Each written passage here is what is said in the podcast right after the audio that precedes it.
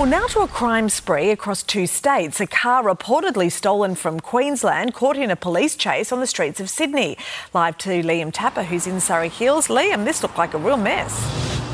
Yeah, it certainly is, Mon. A wild joyride that has spread across two states. This Toyota Land Cruiser, it was reported stolen yesterday on the Sunshine Coast before it has made its way over a thousand kilometres all the way down here to Sydney. We're told that four teenagers were inside the vehicle when it was stolen, and throughout this entire ride down here is in the eastern suburbs where the real damage has been done. I'm told by police that this car, it's crashed into thirty other vehicles throughout a few hours worth of carnage. It was along Oxford Street, along with Young Street, two very busy roads that we have here in Sydney's eastern suburbs, before this police pursuit began along South Dowling Street, where I'm standing this morning. As you can see behind me, it is too a very busy street. There were a lot of cars on the road. We're just a short uh, a kilometre or so from Allianz Stadium, where the Robbie Williams concert was taking place at the time when this crash occurred, caused major traffic delays. Those four teenagers,